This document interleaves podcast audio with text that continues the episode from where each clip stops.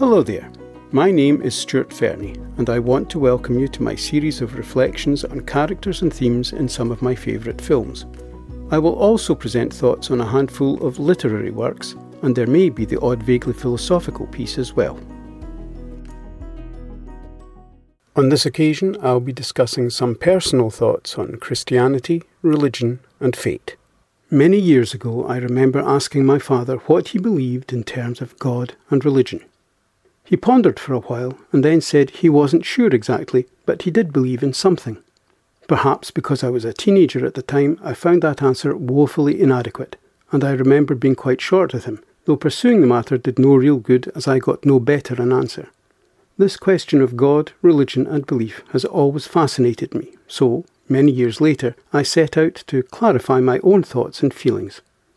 I was brought up in a society which was profoundly influenced by Christian values and principles, and, although I am not religious, it seems to me that Jesus was a great thinker and philosopher whose life and teachings contrasted with the relative brutality, aggression, and oppression of his time. He taught or set out to influence by means of social persuasion and reason, using stories or parables to illustrate the points he wanted to make, appealing to reason and common experience and encouraging people to show humanity towards one another. It is relatively easy for us in the present day to accept Christian ideals as something reasonable and perhaps even obvious, but at the time of their first pronouncement, this was far from the case.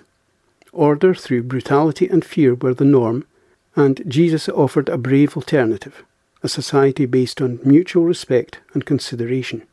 The fact that his teachings were based on social philosophy and appealed to common sense or experience is important. It seems to me that his teachings were not dependent on divine or spiritual authority, but on human understanding and seeing the advantage of showing consideration toward others. His philosophy of social justice, fairness to all, and selflessness may be viewed as a sort of manual for the survival of society. A common core of humanity, whereby you treat others as you would wish to be treated yourself, borders on the ontology of the Enlightenment movement and even existentialism. Can the early Christian era be likened to the 18th century Enlightenment movement? Both encourage consideration of others and demand accountability, and both threatened the established religious and political orders of the day. There may be parallels to be drawn. With the passage of time and the development of the Church and its influence, conclusions or inferences drawn from the teachings of Jesus became commands and edicts. Faith, with the suggestion and mystique of a higher power, became more important than reason, and moral authority was created by those who had a vested interest in religious and political influence, two fields of interest so often combined by those in ecclesiastical authority, especially in the period of the Crusades and in medieval times. Jesus' teachings were originally based on reason and the notion of equality and compassion and the way the conclusions of his teachings were reached is at least as important as the edicts or conclusions themselves, if man is to learn to think for himself rather than simply follow commands. However, in my view, claimed divine and moral authority based on faith, deference, or position steadily did away with reasoning and appeals to social justice. Now let us consider the question of God. Do I believe in God and his influence? I don't know. That is not rejection, but a personal reaction to what I have experienced. I think I may believe in some form of fate or destiny where some sort of influence is exerted and a balance is produced in the long term, but that influence and balance need not be attributed to the orthodox understanding of what constitutes God. Use of the terms fate and destiny does not mean I believe that whatever happens is what is written, and neither does it mean I believe that whatever happens happens for the best. I believe we can make the best of whatever happens, but the circumstances leading to choices we make can often seem influenced through apparently chance meetings, events, or situations that arise. Naturally, this view of things depends on the individual's perception of circumstances, and I can quite understand people claiming this is entirely due to happenstance or coincidence. But so often things can appear to work out in the longer term due to exceptional conditions or situations and choices made as a result of these situations as though an influence is being exerted in a certain direction. At least that is my perception or take on how events can unfold. That said, when we perceive a pattern, does that prove the pattern exists?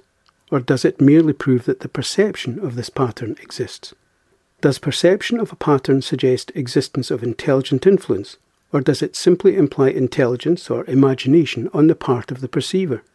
Is it possible that the pattern observed is just as random as any other occurrence, but its perception appeals to or is the result of man's desire to render chaos manageable?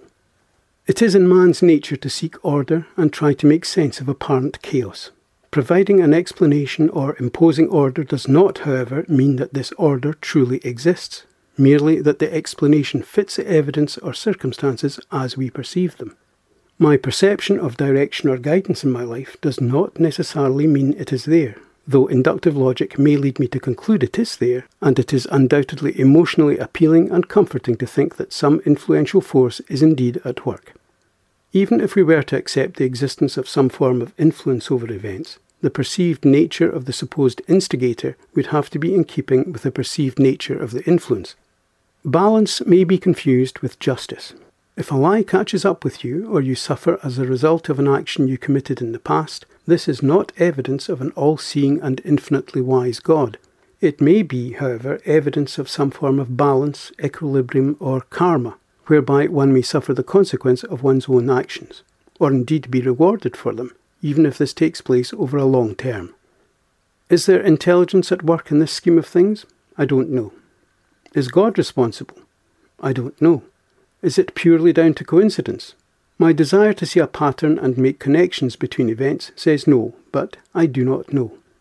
To attribute these patterns and connections to an omniscient and omnipotent being goes far beyond the premise of the supposed evidence.